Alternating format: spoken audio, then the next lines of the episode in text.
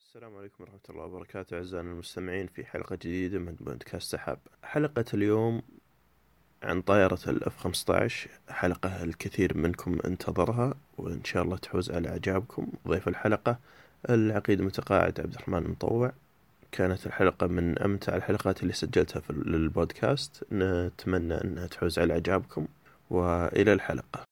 السلام عليكم أعزائي المستمعين في حلقة تخص طائرة ما بالغ إن إذا قلنا أنها من أكثر الطائرات شعبية في المملكة العربية السعودية. طائرة اف 15 ما أعتقد أن في واحد يحدثنا أفضل من شخص طار على هذه الطيارة. معنا العقيد متقاعد عبد الرحمن مطوع حياك الله في هلا والله البودكاست. مرحبا. آه، أول شيء حابين نتعرف عليك. آه عبد الرحمن عبد الله مطوع آه من مواليد آه 84 هجري ست 64 ميلادي. تخرجت من كلية الملك فيصل الجوية عام 1405 هجري 1985 بعدين خلاص التحقت في القوات الجوية في الأسراب المقاتلة لمدة 19 سنة. تقاعدت عام آه، تقريبا 1000 و... نقول 1425 24 آه، بناء على طلبي واتجهت للاستشارات والقطاع الخاص. كيف بدأت علاقتك في الطيران؟ طبعا قبل الكلية.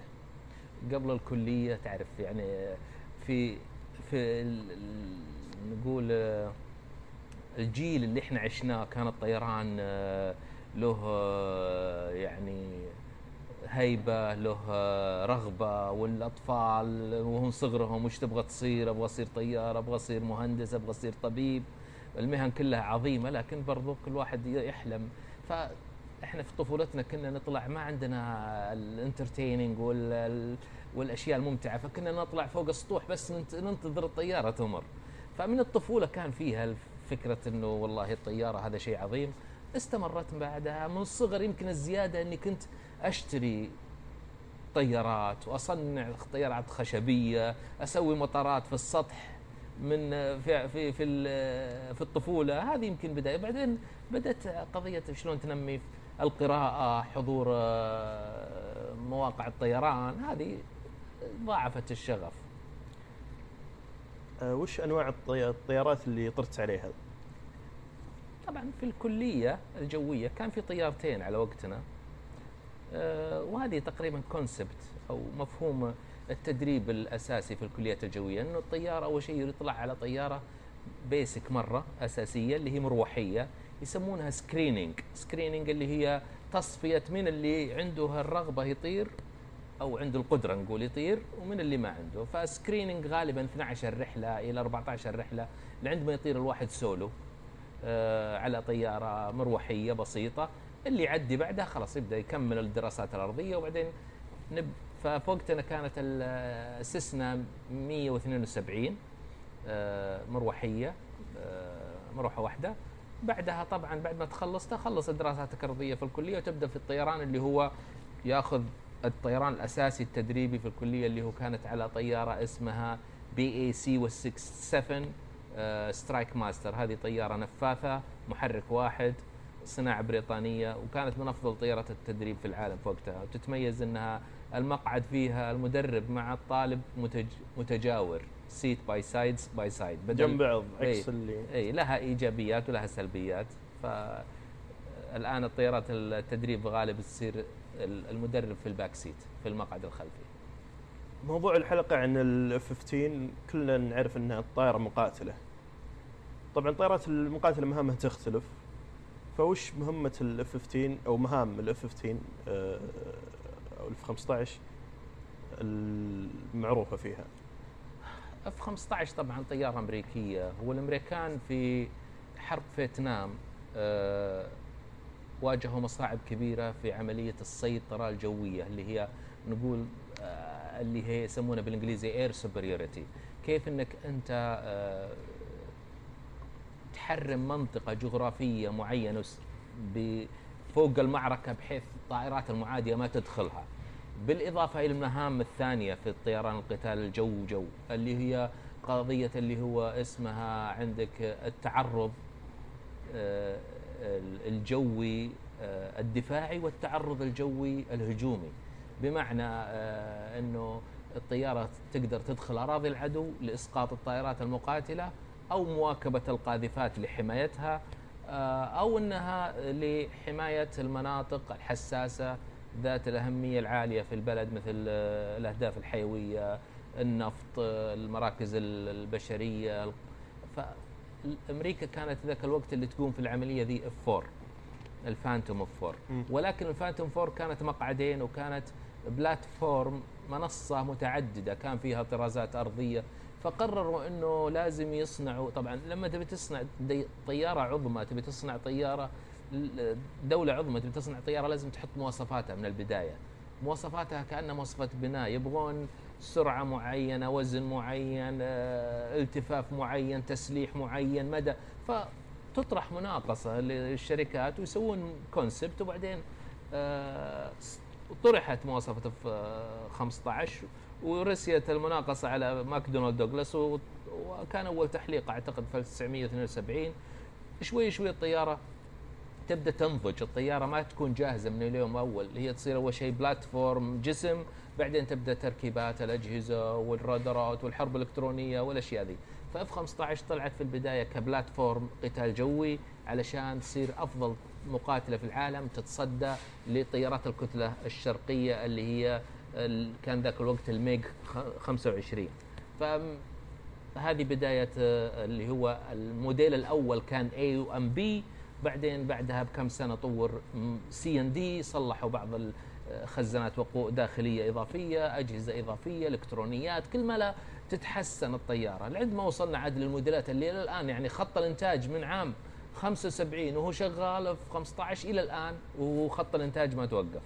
أنت الآن ذكرت أكثر من مهمة أه تفوق جوي أه تعرض جوي هجومي ودفاعي. نعم. بالنسبة لك وش أفضل مهمة تقدر تسويها ال F 15 هي مهمة واحدة أنك أنت تتفوق في أي معركة جوية ضد طائرات العدو، أيا كان إلا إذا كانت طائرات جو جو مهاجمة جاية تخترق آه، سماءك أو أنها قاذفات تخترق آه، أراضي آه، أو مجال الجوي أو المجال البحري، وأقرب مثال اللي هو العملية الكلاسيكية اللي كانت في عام 1984 عندما في طائرتين إيرانية حاولت اختراق المياه الحيوية للمملكة العربية السعودية فوق الخليج العربي صدت لها طائرتين في 15 سي آه وأسقطتها في رمضان عام 1404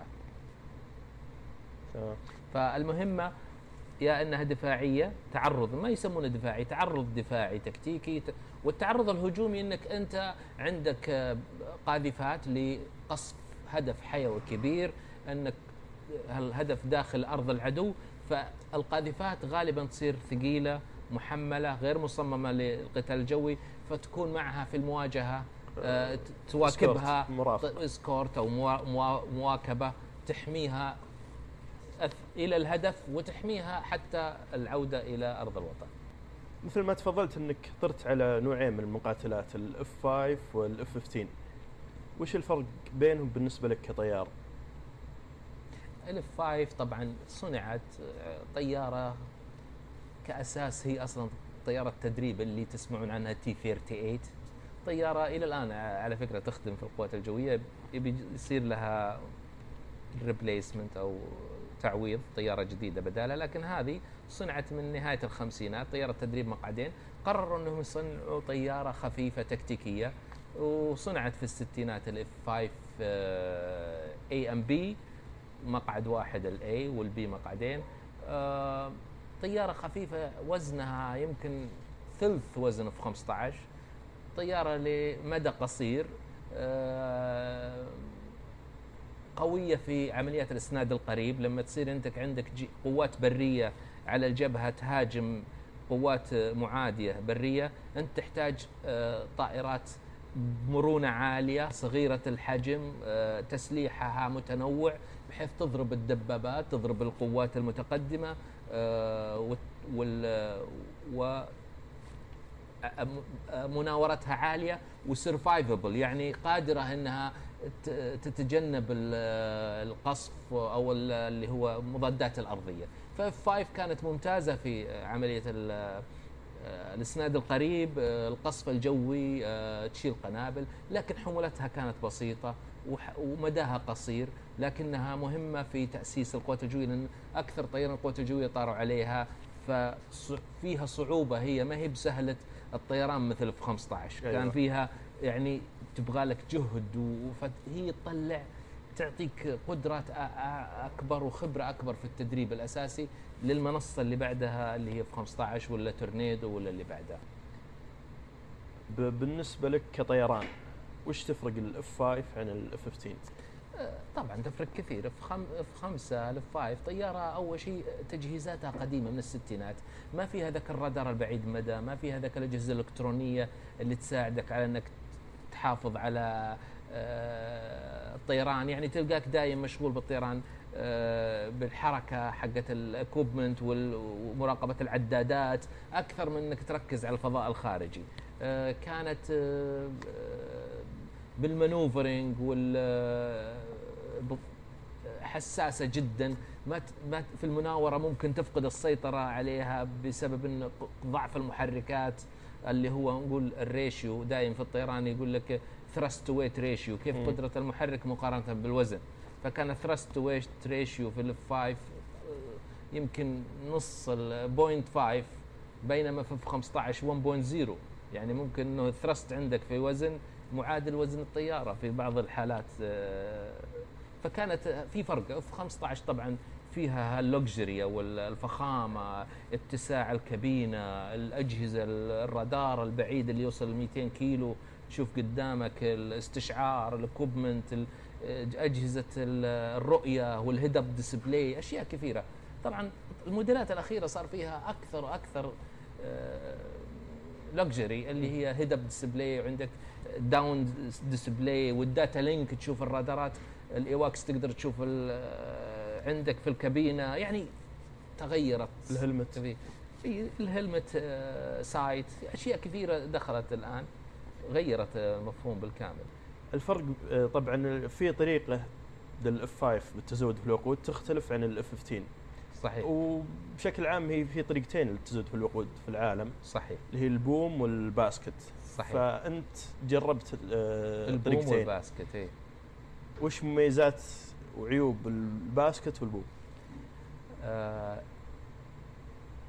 بعطيك اياها باختصار يمكن ما أدخل في ال technicality كثير لكن ال- ال boom إنه الطيارة آه، هذه البحرية الأمريكية تستخدمها و وطيران الناتو فرنسا وبريطانيا تتبناها بينما أمريكا ال Air Force يتبنى المفهوم ال boom. ال basket آه، ميزتها إنه السرعات المنخفضة آه، إنه في مرونة في حركة الطيارة بحيث إنه ال- ال- ال- ال basket عبارة عن سلة صغيرة آه، متصلة في أنبوب هوز طوله حوالي يجي 20 متر إلى 15 متر فقابل للحركة فوق تحت بمرونة أعلى بسرعات منخفضة. آه، عيبه آه، البطء في ضخ الوقود ومحدودية كمية الوقود في الطيارة السي 130 طبعا الآن في طيارات تلقى فيها بوم بوم وباسكت. وباسكت سوا فهذه مفهومين مختلفات. ميزة البوم اللي هو في 15 إنه انه الطيارة يصير فيها فتحة في الكتف ولا في الجذع حق الطيارة. آه، تجي عند نقطة تحت آه، جذع التانكر أو صهريج الوقود آه، وتبدأ عملية شبك ال- ال- البوم في الطيارة وتب أنت كطيار تراقب أجهزة قياس ضوئية في في طيارة الصهريج وتوازن الارتفاع واليمين واليسار. تضخ الوقود بسرعة عالية بكفاءة عالية وبسرعة توصل إلى 310 عقدة بدل 240 عقدة مثل في في السي 130 هذه اختلافات بس أنا أشوف إنه ال boom more flexible إنه يقدر يرتفع على 20000 25000 قدم. أذكر في حرب الخليج كان فيه طقس سيء جدا فاضطرينا نطلع فوق آه، تقريبا 33 34 قدم هذا أول مرة نسويها. وكان فيه آه، حتى طيارة ذيك الأيام فيه طيارة أول طيارة صهريج نفاثة اللي هي K آه، KC 135 اللي عبارة نسخة عن ال 707 707 بوينغ 707 تحولت الصهريج فأذكر كان في ثلوج على على الصهريج من داخل السحب. إيه. ويا الله بالكاد قدرنا نخلص عملية الت- التزود بالوقود في الظروف الصعبة طبعا ذي. اف 15 اي لو كان في basket مستحيل كنا نسويها. مثل ما تفضلت قبل شوي في أكثر من طراز ال F 15 فممكن تعطينا فكرة عن الطرازات والفرق بينها بشكل أساسي يعني. آه، أول طراز طبعا قلنا اللي هو الأساسي كطيارة آه، سيطرة تفوق جوي اللي هي F 15 A and B بعدين طلع بعدها على طول C and D اللي هي المملكة آه، استلمتها من عام 82 ميلادي وإلى الآن على قيد الخدمة. بعدين القوات الأمريكية قررت إنها تبغى طيارة قاذفة بعيدة المدى فطوروا آه، ال F 15 آه، القوات الجوية الأمريكية طرحت مناقصة تبغى قاذفة فوقع الاختيار على اختيار F 15 على إنها تكون منصة للطائرة القاذفة بعيدة المدى آه، وليست قاذفة فقط multi role. تصير لكنها الرئيسي إنها تصير قاذفة في العمق البعيد ومدى وتسليح هائل بسبب قدرة الطيار الحمولة. فطلع موديل اسمه F 15 E Strike Eagle أو العقاب ال- ال- ال- الضارب. آه بعدين المملكة آه طلبت في التسعينات بعد حرب الخليج انها تحصل على نسخة من ال F 15 E لأسباب تعرف كل دولة عندها آه، ما تبغى تصدر اقصى أعلى درجات المواصفات. فطلعت نسخة خاصة بالسعودية 15 اس ودخلت الخدمة في المملكة من عام يمكن 98 بالحدود هذه أو 97 في موديلات خاصة بكل دولة. في دولة مثل آه، سنغافورة طلع لها موديل سنغافورة كوريا طلع لها K و آه، بعض الدول الأخ- ما في داعي نقول. لكن إحنا للحين طلع الموديل الأخير اللي هو SA وهي أحدث نسخة صار تطوير جذري عميق في الطيارة ك mechanicals يعني تغير ال- ال- ال hydraulic system electric system ال air control صار digital يعني أجهزة إلكترونية اخذ كل ما تم تطويره في آه، طيارات ال- الجيل الرابع آه، point 5 نسميه ووضع في الطيارة ذي وأعتقد إنها من أفضل الطائرات آه، في العالم. أكيد آه، طول مدة خدمتك في القوات الجوية صارت لك مواقف وقصص آه، فتقدر تذكر لنا بعض المواقف اللي للحين آه، في ذاكرتك؟ والله مواقف كثيرة. ممكن أقول لك من المواقف آه، نقول واحد موقف الكلية والمواقف الثانية يمكن نقول من أيام الحرب أو من ال- المواقف اللي ما تنسى أيام ال- الكلية. تونا با- بادي يعني عندي 18 ساعة فقط على طيارة سترايك ماستر وهي نفاثة فكنت طاير سولو في منطقة التدريب فحاولت أدو أسوي حركة. كنت أحاول أتقدم على التدريبات أجيب التدريبات اللي تتسوى بعد 20 بعد 30 40 ساعة خمسة المدرب يوريني إياها أقول وريني إياها في الرحلة. إذا معنا وقت فاضي خلصنا ال- التدريب. فرحت سويت حركة vertical زي اللي يسموها tail tail slide أو tail stall turn أي. أشياء حركات صعبة في الطيارة تحطها على سرعة الصفر أحيانا تحاول تناور فيها. فدخلنا في شيء يسمونه spin ال spin. طبعا تتدرب عليه قبل مع المدرب كيف إنك لو طحت في شيء يسمونه الانهيار الحلزوني بحيث الأجنحة ما تشيل ال- ال- الرفع وتصير الطيارة تتقلب تشقلب في, في ال- إلى الأرض تطيح كان فكانت من الأشياء اللي ما أنساها إني نسيت كل ال procedure حق كيف تعدل الطيارة لكن في آه، ال backup B plan إنك بس تثبت كل ال- الطيارة آه، ال ailerons وال elevators وال rudders ثبتها على neutral اللي هو آه، المحايد الوضع المحايد وهي تخبط ومصممة إنها من نفسها recovery تسوي recover فسوت recover لكن. اللي ما ننساه إنه ما كنت أطالع ال altitude لأنه لازم إذا وصلت حوالي 5000 6000 قدم لازم تطلع بالباراشوت لو ما سويت recover الطيارة. ما كنت أفكر في ذاك الوقت. فعدت على سلام. تمام. أما في F 15 فصار نفس الحركة لكن كنت مع الخبرة. صار انهيار حلزوني على ارتفاع حوالي 30 ألف قدم. والمحركات دخلت في حالة يسمونها auto stagnation أو stagnation بحيث إنه آه، الهواء ما يتدفق وصار في دخان من المحركات. هذه سهل إنها تطلع من الحالة لكن يبي لك تحط المحركات على أقل شيء وتسوي بعض ال procedure عشان تستعيد المحركات طاقتها.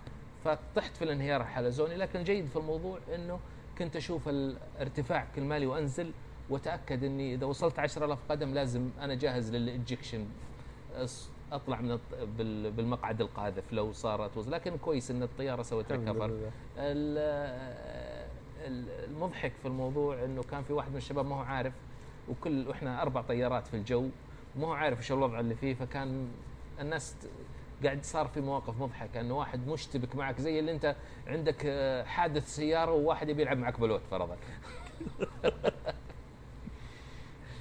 هذه حادثين طبعا آه، الحرب آه، لها من 2 أغسطس آه، اللي هو الاجتياح العراقي للكويت إلى آخر يوم وما بعد الحرب تثبيت وقف إطلاق النار كانت كلها رحلات متواصلة فوق حوالي يمكن 400 طلعة جوية آه، كانت فيها مواقف صعبة وفيها إطلاق نار في الليل آه، علينا وتعرضنا للصواريخ لكن ما كنا يعني في وضع خطر 100% لأنه كانت شبه جويا محسومة المعركة. لكن ما تدري ممكن الدفاعات الجوية المكثفة اللي كانت في القواعد الجوية والمواقع العسكرية في العراق كانت تشكل تهديد. واسقط الطائرات من التحالف واسقط الطائرتين سعو... طائرة واحدة سعودية برضو الله يرحمه كان مدربنا آه الرائد ناظر الله محمد صالح ناظر الله يرحمه. طبعا أنت آه، شاركت وطرت في حرب تحرير الكويت فممكن تعطينا تجربتك في الحرب. وش يف- يفرق الطيران في الحرب عن التدريبات اللي تسوونها كقوات جوية في وقت السلم؟ والله بالنسبة لحرب ال- تحرير الكويت لا يخفاك إنها كانت شبه محسومة جويا من الدقيقة الأولى. صار في تحدي واسقط الطيارات بسبب كثافة الدفاعات الجوية العراقية. خاصة ال- المدفعية المضادة للطائرات. لكن إحنا كطائرات تحلق على ارتفاع عالي بسرعات عالية ومناورة عالية السرفايفابيلتي حقتها عالية. فما كنا نحس بالخطر لكن الخطر موجود لأنك أنت تدخل دخلنا جزء من مع من طلعاتنا كنا ندخل مواكبة مع القاذفات لاستهداف آه، مواقع عسكرية عراقية داخل العراق. ففي الحرب الجوية مهما كانت الأمور محسومة أنت دائما تطلع وأنت عارف أنك احتمال تسقط طائرتك. حتى لو احتمال واحد بالمية لازم تتهيأ. ولذلك عندك آه، نقول وثائق معارفها مسبقا. لو في حالة لا سمح الله أصيبت طائرتك وطلعت بالمظلة وش تسوي؟ في خطوات معينة لازم تسويها إجراءات بحيث أنك تحاول أنك تتخفل عندما تجي طائرة ال- الإنقاذ البحث والإنقاذ وتأخذك. ال- الحرب بسبب أنها كانت محسومة جويا بالتفوق المطلق للحلفاء ف إحنا ما كان علينا ضغط كبير ك اف 15 الضغط كان على القاذفات أكثر شيء. و لكنك انت دخلت اجواء الحرب. خلاص انت من يوم الأول وعيك وجسمك وتفكيرك وعقلك خلاص تهيئ حياتك إني أنا داخل حرب. تمام. كأنك يوم من الأيام تبي تغادر في أي لحظة. ف قدرة البشر على التكيف والتركيز والدخول في أجواء الحرب قدرة هائلة وتتفاوت بين شخص وآخر. لكننا كنا كفريق الحمد لله يعني كزملاء وك إحساسنا بالمسؤولية وإن هذه حرب عادلة لإنقاذ بلد عربي شقيق الكويت تعرض لاعتداء شنيع وبربري. فتحس بالمسؤولية وتحس بالفخر بنفس الوقت إنك وكلت لك المهمة العظيمة ذي. من المعروف إن كل طيار مقاتل.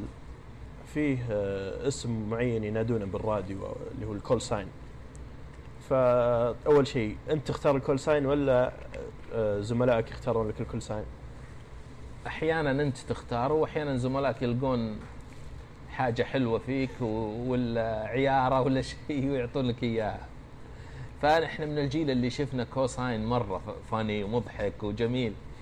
يعني واحد من زملائنا يعني آه، مسمع على عيارة جدة. واحد مسمى على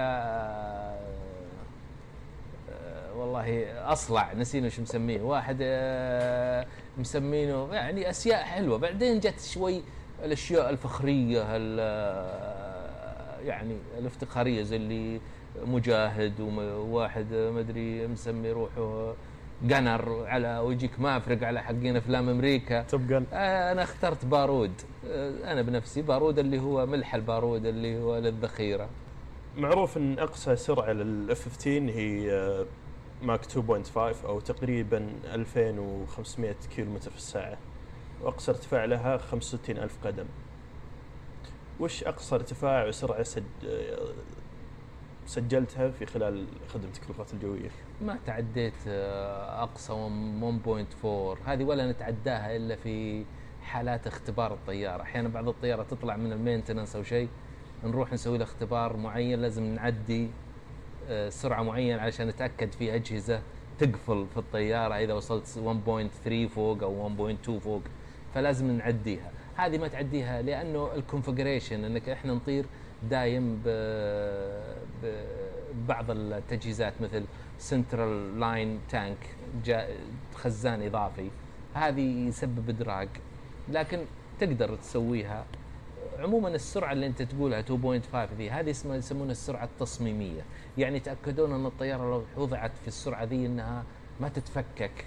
وتطير straight ما تصير لها abnormality لكن في تكتيكيا أنت ما تحتاج تروح بالسرعة ذي لأن أصلا لو رحت السرعة ذي ما تقدر تعيش تقدر تطير إلا 10 15 دقيقة ويخلص ال- الوقود كله. آه، في طيارات طبعا F 22 الآن تروح سرعات عالية من دون ما تس- تستهلك كل الوقود هذا. لكن F 15 كنا نروح لسرعات 1.2 أكثر شيء بالتكتيك. لما نبي ندخل على المعركة تبي على طول توصل 1.2 لمدة آه، ثلاث أربع دقائق تقطع لك حوالي يمكن 60 70 كيلو طيب. آه الارتفاع آه، ما تعديت آه، لأنه إحنا عندنا نظام تذكر قلت لك SOP. standard ما تقدر تطلع فوق آه، 50000 إلا بتجهيزات خاصة اللي هي pressure suit هذه زي رواد الفضاء لأنه تصير خطر جدا أي تسرب للضغط ممكن يموت الطيار يعني ما تعديت 50000 ما تعديت. ولا 1.4 ولا 1.4 تمام. طيب إحساس الطيار إذا طرت supersonic اللي هو أسرع من الصوت في فرق أو شيء معين؟ لا فانت في الطيار لاحظ أنك أنت قدام أصلا ال- ال- ال sup- الس- ال- هذه اللي ال boom. ال- ال sound boom أو أو آه، اختراق الصوت أنت قدام يعني هو كل شيء يصير وراك أصلا. اي اي وفي 15 آه، المقعد أمام كل شيء والمحركات والشغل كله ورا فانت ما تحس إلا هزة صغيرة ما ما كأنك ما ما تدري عن أي شيء كأنك جالس في ع- في سيارة وأخذت مطب صغير أو رعشة بسيطة ما ما تحس فيها. عدد ساعات طيرانك؟ طرت حوالي يمكن 1700 ساعة على F 15 أو 1800 و total تقريبا حوالي 2000 ساعة طيران. على ال F 5 F 5 و 15 والكلية. طيب نحب نشكرك أول شيء بالنيابة عن المستمعين على خدمتك في القوات المسلحة وممتنين للسنوات اللي قضيتها في الخدمة ونشكرك أيضا لحماية أجواءنا طول فترة خدمتك. أنا اللي شاكر لكم استضافة ومنصتكم الجميلة ومبدعة لكن أبغى أختم بكلمة صغيرة تمام. مهمة إنه الأجهزة والتجهيزات الأرضية مهمة الجوية والأرضية الرادارات الأسلحة الطائرات الرادارات الاستطلاع الاستخبارات كل هذه منظومات مهمة جدا كمنظومات كمعدات. لكن بنفس الوقت في عنصرين أساسيين يكملوا الشيء هذا. من دونهم المعدات دي ما تشتغل اللي هو ال- القدرات البشرية والطاقة البشرية اللي هو العناصر الأرضية الصيانة التدريب ال- آه، كيف تختار العناصر هذه كيف تتدرب كيف تختار الناس اللي يقدرون يرفعوا الأداء في المنظومات ذي إلى أقصى مدى ويفعلوها لأنها أوركسترا هي ما هي أداء شخصي كل واحد متفوق لا هو أداء جماعي. الشخصي لازم يكون رائع والجماعي يكون رائع وبنفس الوقت آه، ال- اللي يكمل الأداء هذا اللي هو يسموه العقائد القتالية والتكتيكات. إذا ما عندك عقائد قتالية سليمة وأهداف ما تقدر المنظومات ذي كلها تشتغل سوا. نحب نشكر العقيد عبد الرحمن على إتاحة وقته لنا للمشاركة في اللقاء. وأحب أنوه أن بعد التقاعد نشغل ضيفنا في التأليف وصدرت عدة مؤلفات أدبية. أحب أشكر أيضا آه، عبد الله البلوي من حساب أخبار القوات المسلحة على مساعدته لنا في إعداد اللقاء وتجهيزه. نحب ننوه أن وجهات النظر المطروحة في الحلقة ما تمثل أي جهة رسمية. وفي النهاية نشكركم على حسن استماعكم للاقتراحات أو الأسئلة أو المشاركات. لا تترددون في التواصل معنا عن طريق قنواتنا في وسائل التواصل الاجتماعي أو البريد الإلكتروني. والسلام عليكم ورحمة الله وبركاته.